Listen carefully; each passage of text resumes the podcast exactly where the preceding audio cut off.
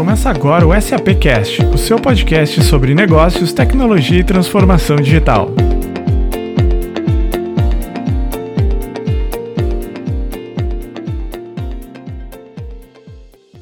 Sejam muito bem-vindos a mais um episódio do SAP Cast. Aqui quem fala é o seu host Rafael Gimbala e hoje teremos o prazer de escutar um grande time de influenciadores que participou no dia 20 de junho da inauguração do SAP Labs Latinoamérica Fase 3. Então sente aí e aproveite enquanto eu apresento os convidados lá diretamente do SAP Labs. Queria apresentar então, é, primeiramente, a Ana Bavon. Olá, Ana, tudo bem? Tudo jóia, Rafael. Agradeço a oportunidade de conversar um pouquinho com vocês.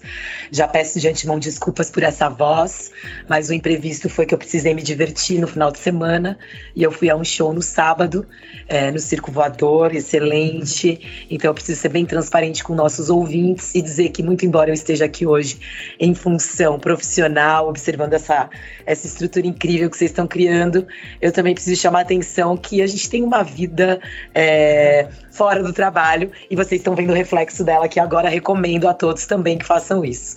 Então, muito obrigado, Rafa. Eu acho que é legal eu dizer o que eu faço, né, e quem eu sou. Eu sou advogada, especialista em estratégias de gestão, equidade é, e inclusão nas organizações. Eu tenho uma consultoria chamada Before People, que cuida de cultura inclusiva nas organizações. Além disso, eu sou conselheira do Pacto Global da ONU, no movimento Elas Lideram. Também sou conselheira do Comitê de Programas e Incidências de uma ONG alemã, chamada Plan International, que cuida do direito de meninas, meninos e meninas em todo o mundo. É, também tenho algumas colunas em alguns jornais e revistas, como Forbes, Estadão. É, além disso, eu sou professora de gênero nas organizações, ISD e habilidades humanas para o futuro e para a vida. Além disso, eu sou business influencer da SAP é, e uma pessoa que gosta muito de conversar. Então é um prazer estar com vocês aqui hoje. Ah, muito obrigado, Ana, por estar aqui com a gente. É, fica à vontade é, para dar os teus inputs aí. Pra, é, muito obrigado mesmo por estar aqui. Também temos aqui Stefan Ligorki. Ah, agora eu acertei. Acertou. Tranquilo, tudo bem. Rafael, quero dizer que é um prazer estar aqui com vocês aqui hoje. Obrigado pelo convite para participar desse podcast. Também quero agradecer a SAP. É, eu sou membro aí do programa de influenciadores é, da SAP desde 2019, início de 2019. E é sempre, já é a terceira vez que eu venho aqui na, no, no, no Labs LA aqui da, da SAP. A estrutura de vocês aqui é fantástica. Prazer estar aqui com a Suzy, com a Ana, participando desse podcast. Eu sou professor, consultor, palestrante na área de marketing digital, vendas e mercado da longevidade. Eu tenho uma, uma, empresa de consultoria e treinamento em marketing e vendas, que eu já atuo há cinco anos aí com essa empresa. E mais recentemente, de dois anos para cá, eu comecei a me inserir também por meio de uma segunda iniciativa, né, uma empresa que eu, que eu abri, que eu estou estruturando ela ainda, abri no final do ano passado, é, em 2020 eu fiz uma especialização em mercado da longevidade pela FGV, comecei a atuar é, oficialmente nesse mercado, né? E eu tenho uma empresa, então, a Mais 40 Mais, que foca em diversidade e inclusão etária nas organizações. A ideia é conscientizar aí não só recrutadores, né? O pessoal tem mania de, muitas vezes de culpar os recrutadores, né? Mas também temos os CEOs, os gerentes, de uma forma geral, que precisam fomentar aí as políticas de diversidade e inclusão, né? Que temos várias frentes aí, né? LGBT, de raça, de gênero, né? De, de pessoas com deficiência e temos muito a avançar também nessa questão aí da diversidade e inclusão etária, né? Que hoje o Brasil, só para dar um dado rápido para vocês aqui antes de eu encerrar minha apresentação, Hoje o Brasil já tem mais de 40% da população brasileira já tem mais de 40 anos. Então o Brasil já não é um país tão jovem assim, né? O Brasil já está alcançando aí um, um, status já de um país mais longevo. Enfim, mas então é uma satisfação estar aqui com vocês hoje. Ah, muito obrigado. É, e temos aqui também a Suzy Claverry. Olá, Suzy. Oi, Rafa, tudo bem? Tudo ótimo. Prazer estar aqui com vocês hoje, mais um podcast da SAP, agora pela primeira vez presencial também, estou junto Legal. com você, viu, Rafa? Já gravei acho que dois ou três aí, todos remotos durante a pandemia, então primeira experiência aí presencial, muito bacana estar nesse dia especial aqui hoje, conhecendo o SAP Labs, muito legal demais mesmo. E, bom, eu sou a Suzy, sou profissional de recursos humanos, na verdade, não originalmente de recursos humanos, eu, na verdade, eu sou formada em design gráfico, depois eu vim cair em marketing, comunicação e trabalhei em diversas agências, em empresas diferentes. Num dado momento, eu vim cair no universo de recursos humanos, aí quando me, me especializei em redes sociais, e aí fui convidada para executar toda a parte de redes sociais de uma empresa de recrutamento e seleção para América Latina. Então foi aí que começou meu casamento com recursos humanos. Nem todo mundo sabe disso, embora eu seja influenciadora de recursos humanos, eu não sou de recursos humanos, né? Mas a gente aprende aí a amar essa, essa área com muita paixão mesmo. Bom, eu sou especialista em employer branding, né? Que hoje se chama marca empregadora, gestão de marca empregadora. Atualmente eu sou gerente sênior de employer branding People Experience e comunicação interna dentro do United Health Group. E também tem um grupo com outras pessoas do mercado, a gente forma o Employer Branding Brasil, que existe desde 2018, né, para a gente poder educar o mercado a respeito do que, que é Employer Branding falar com todo esse público nosso de RH. Obrigada pelo seu trabalho, é super importante. Entender o que é employer branding é, é, é, muito importante. Compõe a cultura organizacional. Então facilita o meu trabalho também, seu, de todo mundo. E, e, é um tema que muitas pessoas não têm conhecimento. Não tem conhecimento, é verdade. Então é isso, com esse timaço a gente vai começar um SAPcast. Então fique aí, fique bem à vontade, sente-se bem na cadeira, que está começando mais um SAPcast.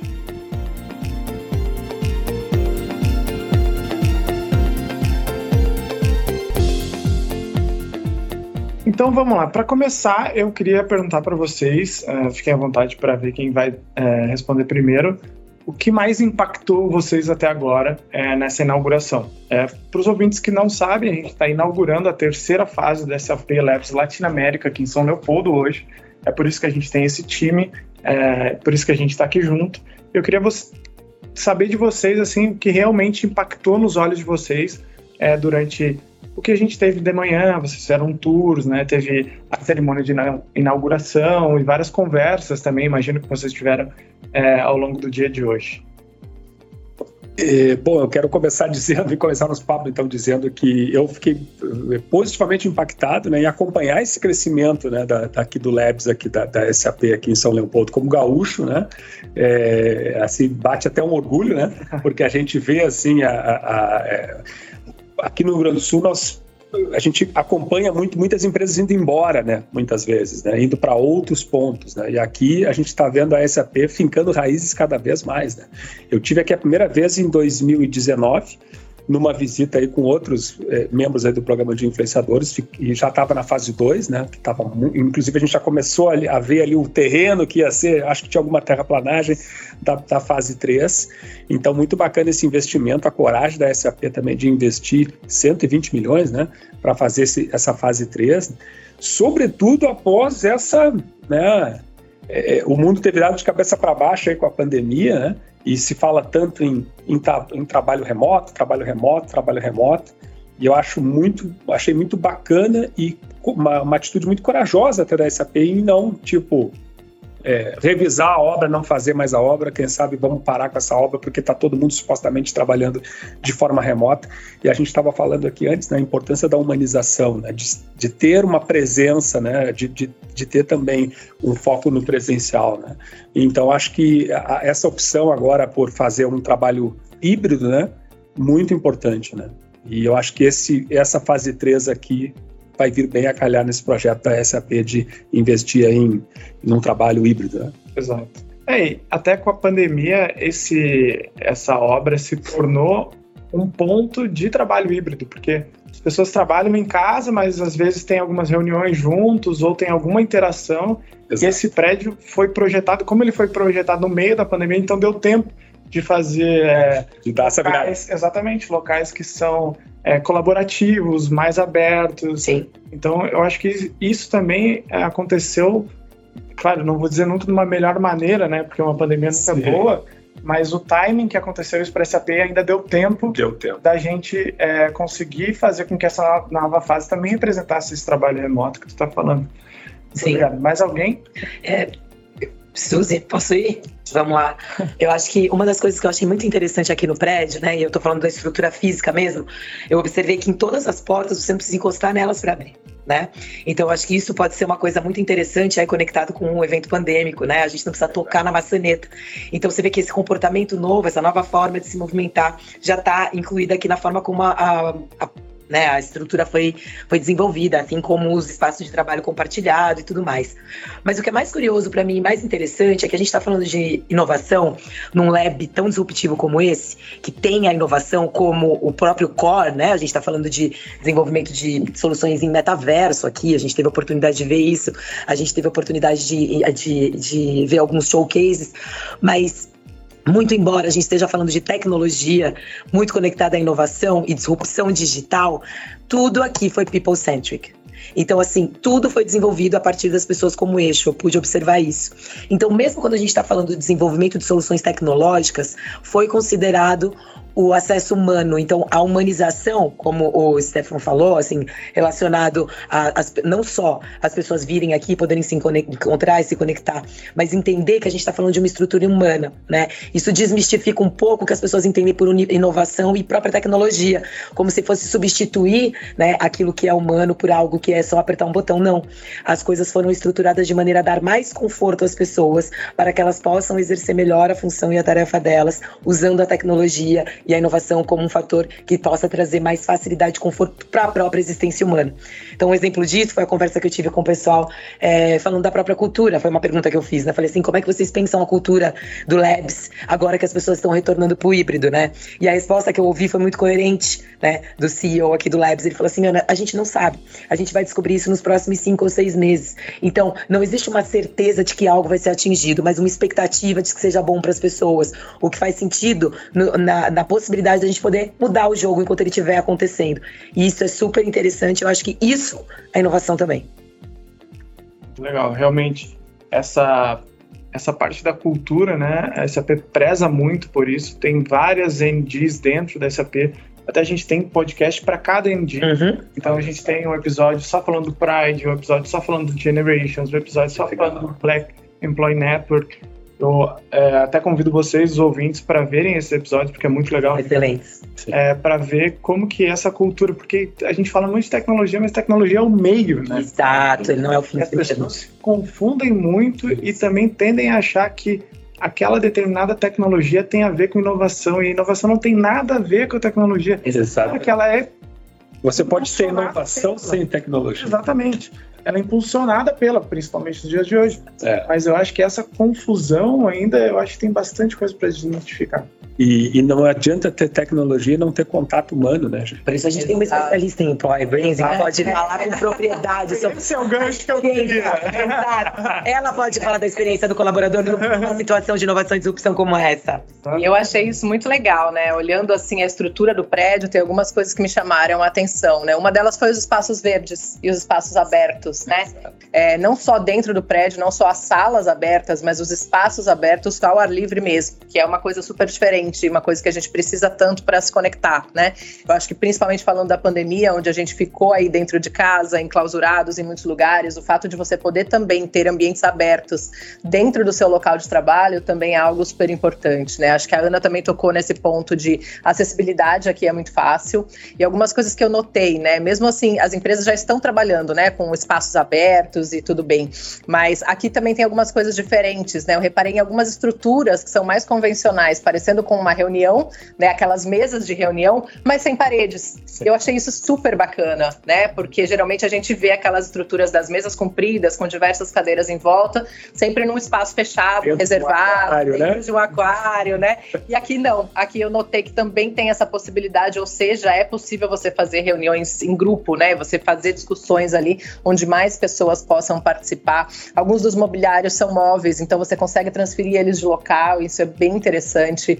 É, tem um colorido também, aproveitando né, que eu sou design gráfico e reparo em tudo, né? Então tem um colorido também que é bem dimensionado, né? Que contrasta um pouco com os espaços que são, que são cinza, né? O prédio construído todo, ele realmente é muito bonito. E eu acho que ele facilita esse contato com pessoas, né? Eu acho que antes já tinha uma aceitação muito boa das pessoas que trabalhavam aqui em termos de experiência do colaborador, né? 85%, 85%. das pessoas, né, tinha uma nota de 85% no, no NPS de aprovação. E com certeza vai ser muito maior agora, né? Apesar que a gente vai ter menos gente provavelmente circulando no espaço, né? Justamente porque elas vão ter mais flexibilidade de conseguir vir para cá para trabalhar, para se encontrar, para fazer outros tipos de relacionamento. Então, uma mudança de, de mentalidade ali bastante completa, mas que vai ser super importante nesse cenário. Então, assim, vejo que já tinha uma estrutura boa para uma boa experiência do colaborador, essa com certeza vai ser ainda melhor. E tem uma coisa bacana também dentro dessa questão remota, presencial, né? É não ter estações fixas né, de trabalho ali. Né? Isso aí vai promover uma interação entre colaboradores de diferentes áreas. Talvez eu vou chegar lá um dia, vou trazer lá meu laptop, vou sentar com a Ana, não conheço a Ana, vou trocar uma ideia com ela, né? Ou daqui a pouco a Suzy vai sentar com o Rafael, não, nunca se viram aqui na empresa antes, pô, dois mil colaboradores quase, né? Exato. É natural que nem todo mundo se conheça. E essa, essa história de não ter a a, a, estação de trabalho fixo eu achei bem interessante, né? É, para contar um pouquinho para vocês, eu estou aqui fazem oito anos, então tinha recém inaugurado essa segunda parte onde a gente está aqui gravando podcast e tinha 700 mais ou menos empregados. E eu, a gente, claro, a gente não conhece 700 pessoas, mas a gente ah, olha o rosto todos os dias, a gente vinha todos os dias, né? Não Sim, tinha. Não tinha. É, mas hoje em dia eu passo pelos corredores e é mais, é mais fácil encontrar alguém que eu não conheço do que o que eu conheço. Como tu falou, né? Duas mil pessoas. E realmente esses espaços mais colaborativos fez com que eu tivesse muito mais interações com pessoas que eu não conhecesse. Por exemplo, estava apresentando para vocês o metaverso lá em cima, que a gente tem. Várias pessoas pararam ali que eu não conhecia. Ah, o que, que é isso? Ah, começa a conversar e tal. Pô, a gente precisa conversar depois, porque eu também quero fazer um metaverso lá, não sei aonde. Então, e, eu acho que esses espaços, realmente, como comentou, é, é muito importante assim, para essa colaboração, porque as ideias vêm desses encontros, desses choques. Aquela, aquela nossa ideia de que vai cair uma maçã na nossa cabeça, a gente vai ter uma super ideia, é uma coisa completamente é, equivocada no mundo que a gente vive hoje. A gente precisa dessas interações para a gente ter novas ideias, novos processos, novas cabeças. E é claro que o mobiliário, a parte é, nos auxilia bastante, mas principalmente a cultura, eu acho, de estar tá aberto a conversar com as pessoas, eu acho que é o que mais traz esse tipo de interação. E uma coisa que me chamou a atenção também foi a questão da proximidade das lideranças. Né, os próprios líderes, acho que é uma coisa bastante cultural da SAP, onde os lideranças se aproximam bastante dos, dos colaboradores, né, na, dentro das unidades, e percebi também que não tem salas, né, de, de liderança. Uhum, então, tá todo mundo no mesmo barco. Isso é bem interessante para a gente pensar como humanização desse processo também. É, às vezes dá um sustinho ver o presidente do Leves nas suas costas quando Acontece, é. Acontece, é, é raro, mas acontece muito. É raro, mas acontece muito. Mas então, hoje eu tava trabalhando ali passou um board member atrás de mim. Eu falei, meu Deus do céu, será que eu tô vendo alguma coisa certa no meu computador? A é muito legal. Não né? estava com o TikTok, né? Graças a Deus, meu TikTok estava desligado. Bom, é, eu queria.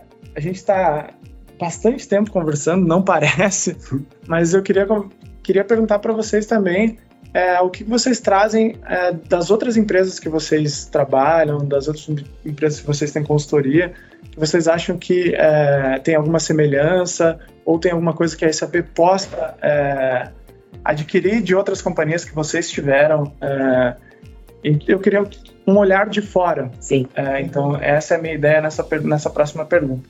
É o que, que vocês acham realmente que a SAP precisa ou que ela está caminhando para é, conseguir maior é, comunicação, maior interatividade, maior aproximação da liderança, para que a gente consiga fazer projetos ainda mais grandiosos. Rafa, eu acho, eu acho que, né, aproveitando a sua pergunta e conectando com o que a gente já vinha falando sobre cultura, né, é, eu sou especialista em cultura, meu trabalho é sobre cultura. Então, quando eu vejo o que vocês estão construindo aqui na SAP e eu penso no mercado lado de fora, eu não posso deixar de pensar em duas coisas. Uma, segurança psicológica, que é a capacidade que as empresas têm de gerar nas pessoas o senso de pertencimento, que é a segunda coisa super importante para você compor é, uma cultura organizacional que seja capaz de rodar uma estratégia tão desafiadora, tão disruptiva e tão inovadora como essa que vocês estão propondo é, no Labs aqui em São Leopoldo. Então, eu acho que seria super importante a gente chamar atenção para a forma como a SAP vem se desenvolvendo para o estabelecimento de uma cultura inclusiva, que é a combinação dessa segurança psicológica com esse senso de pertencimento e o olhar para o futuro a partir dessa inovação, né? Não dessa inovação tecnológica que a gente está falando de apertar um botão, mas olhar para aquilo que todo mundo vê e pensar o que ninguém nunca pensou. Você só consegue isso por meio de debate estratégico. Você só consegue isso quando você coloca pessoas que nunca se viram ou que vêm de um background absolutamente diferente com uma narrativa de vida diferença, diferente, que possa empregar aí a sua a sua diversidade cognitiva para contribuir no, no, no todo. Então, o que eu vejo que a SAP tem feito de muito interessante é criar programas específicos para a cultura, para o estabelecimento e desenvolvimento da cultura. Eu estava ouvindo o showcase de People da SAP, e aí é óbvio, não tem como a gente ouvir um showcase e não ficar pensando nos clientes que você tem, né? Então eu estou ouvindo o showcase e falo assim, isso aqui é um bench, isso aqui é o que está sendo feito. Então, eu acho que é, quando a gente está falando de diversidade, equidade e inclusão, que é a minha área, eu vejo que a SAP ela tá bastante, o grau de maturidade da SAP, ele está num nível um pouco superior das outras organizações, ainda que não sejam do mesmo setor, né? Então, mesmo falando de indústria, mesmo falando de outras áreas que não sejam da tecnologia, eu vejo que a partir daqui a gente pode usar algumas ferramentas para atuar lá fora. Mas o que eu posso pensar lá fora e trazer para cá para a SAP, que talvez a gente não esteja, talvez é, falando nessa mesa, não que a SAP não esteja fazendo, mas talvez a gente não esteja abordando nessa mesa, que é a capacidade que a gente tem de influenciar o entorno quando a gente estabelece uma cultura inclusiva que pensa na possibilidade de fazer grupos de networks, não só entre pessoas, mas também entre outras organizações, né? Então, trazer lá de fora o olhar que a gente tem para como eu impacto esse entorno, fazendo é, conexões que vão trazer uma maior diversidade para cá, considerando que a gente está numa cidade essencialmente de colonização alemã e que a gente está falando de fundamentalmente fundamentalmente de uma estrutura é, muito embranquecida, né? Então, de que forma eu posso trazer uma pluralidade étnico-racial, e aí fazendo um advocacy para onde de fato eu preciso fazer um advocacy, né? É, como é que eu faço e costuro parcerias estratégicas para trazer essa pluralidade aqui para dentro? Já que a diversidade cognitiva traz esse background, então a minha narrativa de vida em sendo uma pessoa é, negra de uma outra região vai contribuir muito para esse debate estratégico que é fundamental aqui. Então eu penso que se a gente olhar lá para fora e trazendo uma parte de uma contribuição aqui, poxa, mas ai, Ana, eu tô em Porto Alegre, não tem pessoas negras. Claro que tem, né? Vocês têm uma parceria incrível com a Unicinos. Eu tenho certeza que de lá devem ter profissionais brilhantes. E até que ponto a gente está olhando para isso com o, o, o, olhar de tipo, isso aqui pode fazer uma diferença competitiva dentro do que eu tô criando aqui. Então, eu penso muito nisso. É, e não é nada sobre o que a SAP deveria fazer, mas é o que ela já está fazendo, mas talvez vocalizar mais ou talvez mostrar mais o caminho que ela está percorrendo para chegar nesse lugar, que eu tenho certeza que faz, porque assim como você disse, né, os Employer Network Groups, vocês têm um relacionado especificamente ao Blacks at Work, né, e isso é fundamental, isso é muito incrível. Então eu fico muito feliz e à vontade de trazer esse tema para cá, porque eu sei que ele está sendo cuidado e tratado com o devido é, calor que ele merece. Legal. Suzy. É, não é à toa que, a, que tá entre as melhores empresas para se trabalhar, né? Então, acho que já tem uma cultura muito boa muito próxima e eu acho que muito mais avançada do que outras empresas do mercado, né? Não só dentro de outros segmentos, mas também dentro da área de tecnologia, que já sempre está um passo à frente das outros, dos outros segmentos, né? Mas acho que a, a SAP traz muito esse cenário esse cultural muito forte, já é uma empresa que já tem há muitos anos aí conseguido certificações e né, trazendo esse cenário de experiência do colaborador, tem ferramentas, inclusive, para medir a experiência do colaborador, então isso também é testado dentro de casa, né? Com a Qualtrics e, e etc. E acho que esse é um processo muito bacana, né? Eu acho que assim traz um olhar aqui, especialmente para a flexibilidade, que eu acho que assim a grande dificuldade, né? Além disso que a Ana colocou também inclusão, diversidade, mas eu acho que uma das grandes dificuldades que a pandemia trouxe foi como é que a gente pensa esse novo modelo de trabalho, como é que a gente coloca pessoas, né? E aí eu vejo muitas empresas, né, do mercado em geral colocando indo nessa contramão, né? Trazendo aí é, para todas as pessoas para o modelo presencial de novo, né? E aí isso traz uma insatisfação muito grande. E aí o que acontece é um grande turnover dessas pessoas, né? Traz uma insatisfação e essas pessoas naturalmente vão embora, até porque o mercado está se aquecendo de novo, né? Então, para talentos nunca faltam espaços, a gente consegue se realocar de maneira mais fácil. Então, pensar nesse modelo disruptivo, né, e trazer aí esse cenário onde quem faz sentido tá aqui? Quem faz sentido? Quais são as funções que necessariamente precisam estar no ambiente físico? Quais são aquelas que não precisam estar no ambiente físico? Quais são aquelas que podem ter flexibilidade, né? Isso eu vejo muito parecido. A gente está numa indústria completamente diferente, né, do United Health Group, que é a empresa que eu trabalho atualmente. É uma empresa hoje com 40 mil pessoas em muitos, muitas áreas diferentes, né? A gente tem a área assistencial que nunca saiu da pandemia, teve lá 100%, né, salvando vidas aí o tempo todo. Mas a gente tem uma grande parte de áreas corporativas também. Eu acho que o trabalho que a gente fez foi muito parecido com o de vocês aqui na, na SAP, que foi destrinchar um pouco quais são esses cargos, quais são essas posições que precisam realmente estar fisicamente. Esse daqui é um modelo que precisa estar fisicamente, porque precisa de algum, algum determinado acesso, algum recurso, etc. Mas a maior parte da população hoje tem liberdade dentro da empresa para trabalhar até três dias, até dois dias, né? E com muita flexibilidade. Eu acho que o mais bacana que a gente conseguiu criar também nesse cenário foi o até, né? Não obrigatoriamente não, três dias, tá. não obrigatoriamente dois dias, mas é aquele cenário, né? Puxa, eu tô aqui, vou, vou na empresa para quê? Para me relacionar com outras pessoas. Se for para eu sentar numa mesa e ficar fazendo reunião, né, no computador com outras pessoas à distância e ficar lá sozinho, não faz sentido eu estar ali. Então, ter essa liberdade para trabalhar, eu acho que a SAP tem isso muito já é, significado, né? Bastante já forte essa questão discutativa. Então eu acho que isso vocês trouxeram muito bem. E eu acho que vem combinar muito com esse senso de pandemia, né? Cada vez mais quando a gente fala de experiência do colaborador, a gente está falando de ouvir as pessoas e atender as necessidades na medida do possível. Eu acho que foi exatamente o que vocês fizeram aqui. Bom, eu quero complementar o que as meninas colocaram aí, né? É, eu acho que a, a, acho não tenho convicção de que a SAP é, é, um case de gestão de pessoas, né? Vocês têm várias certificações aí, né? O Great Place to Work é apenas uma delas. As, as próprias a gente estava acompanhando a Ana ali no, no case, né? De People e, e as meninas do RH estavam falando, né? Das ferramentas internas de vocês que já estão medindo, né? E medindo índice assim acima de 90% né, de, de, felicidade no trabalho, vamos dizer assim. Eu acho que tem uma, um outro ponto muito interessante também aqui, que uma, uma, das oportunidades que eu vim aqui, conversei com o Matheus Souza, né? E ele falou da cultura do erro que vocês têm aqui, de, vamos dizer assim, até incentivar as pessoas a errarem para a gente depois corrigir na sequência, né? O, o, o erro faz parte do aprendizado. Né? E isso muitas vezes impacta lá na, na cultura também, na, na, gestão das pessoas, né? O, o, colaborador que tem medo de errar, né? Ele tem medo até de fazer porque ele, vai, ele tem medo de errar. Mas não inova, né? né? E aí não inova, né? E o erro tem tudo a ver com inovação. Então, acho que isso é, é muito interessante, vocês têm bem enraizado na cultura e precisa ser mais divulgado, né?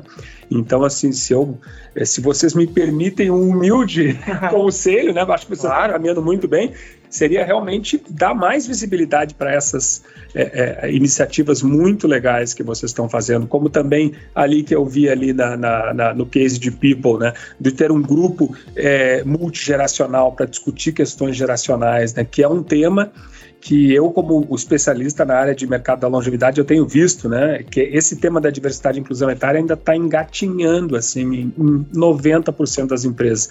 E saber que a SAP já está discutindo isso é, é, muito bacana. Vocês Bom, parabéns. Muito obrigado. É, eu queria agradecer muito vocês. É, o nosso papo já está acabando. A gente, a gente, eu, por mim, eu ficaria mais algumas horas, mas eu sei que a agenda de vocês está bem apertada. A gente vai ter o lançamento da InnoWix daqui a pouco, então a, a gente pode pular essa parte para fazer um episódio só sobre a InnoWix. Legal. Depois, falando em Matheus, né? É, então, eu queria agradecer muito, queria que vocês dessem uma última palavra, deixa é, os contatos de vocês na rede social, LinkedIn ou alguma que vocês usam mais.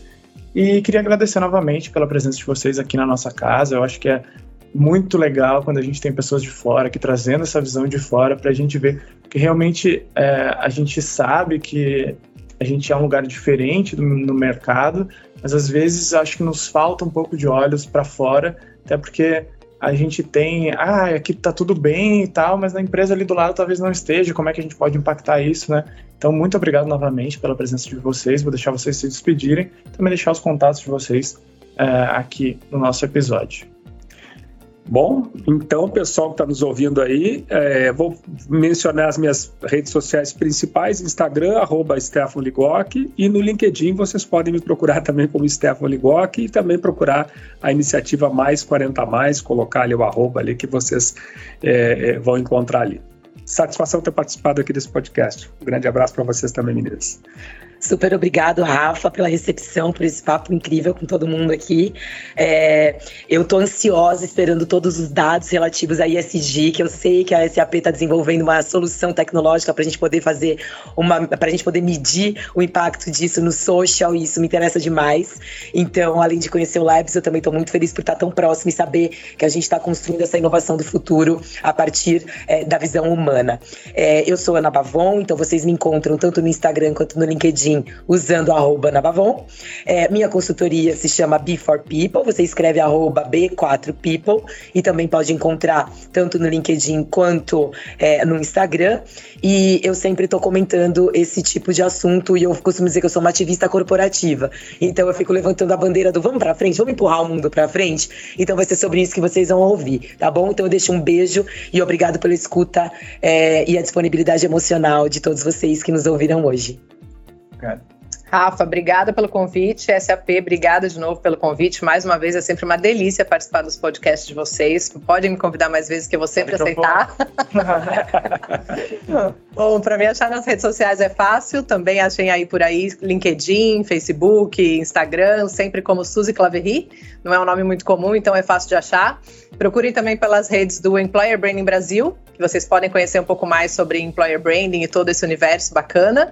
E, bom, estou ansiosa aí para a gente continuar a nossa visita aqui no Labs e trazer mais novidade para o pessoal. Valeu, muito obrigado, pessoal. Muito obrigado a todos que escutaram até agora. Sigam as nossas redes sociais, SAP Brasil, no Instagram, no Twitter. A gente tem a nossa página do SAPcast, quase todas as plataformas é, de áudio.